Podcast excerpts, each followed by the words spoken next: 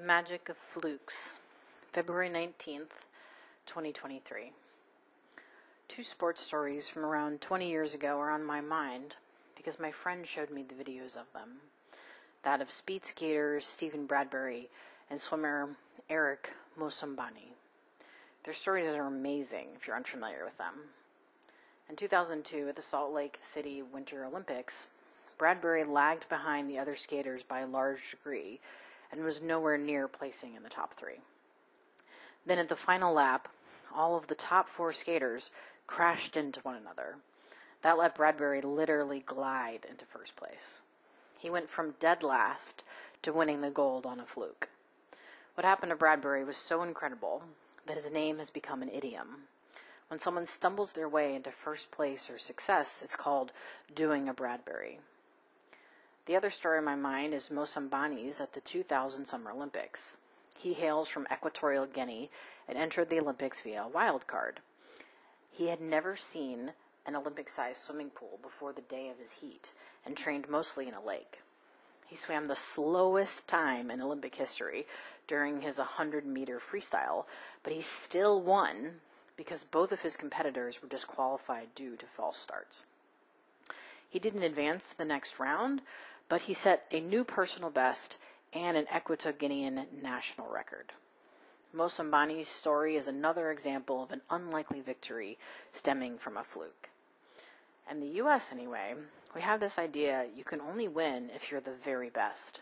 It's all about the cutthroat competition and no room for the recognition there are other forces at work in the world that can also result in a person succeeding. Yes, these two men were Olympic athletes. They obviously put in the work. Bradbury in particular spent fourteen years speed skating and suffered a life-threatening accident and a broken neck two years before his gold medal. Mosambani spent hours training as well. He didn't sit on his couch and magically get transported to the Olympics. They put in the footwork, but something beyond their personal will and grit landed them their victories. Personally, I'd call it destiny, because my spiritual teacher says there are no coincidences. Things don't just happen. He says for each and every incident, there is some cause. We may or may not know the cause, but that doesn't mean there isn't one. He gives the example of an earthquake, saying perhaps a huge stone took ten million years to move from one place to another.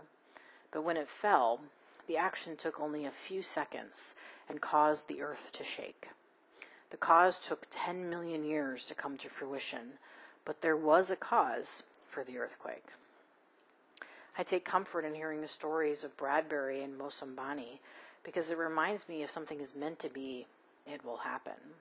There will be a fluke, a chance encounter, or some other form of luck to ensure what is meant to happen to me and for me does.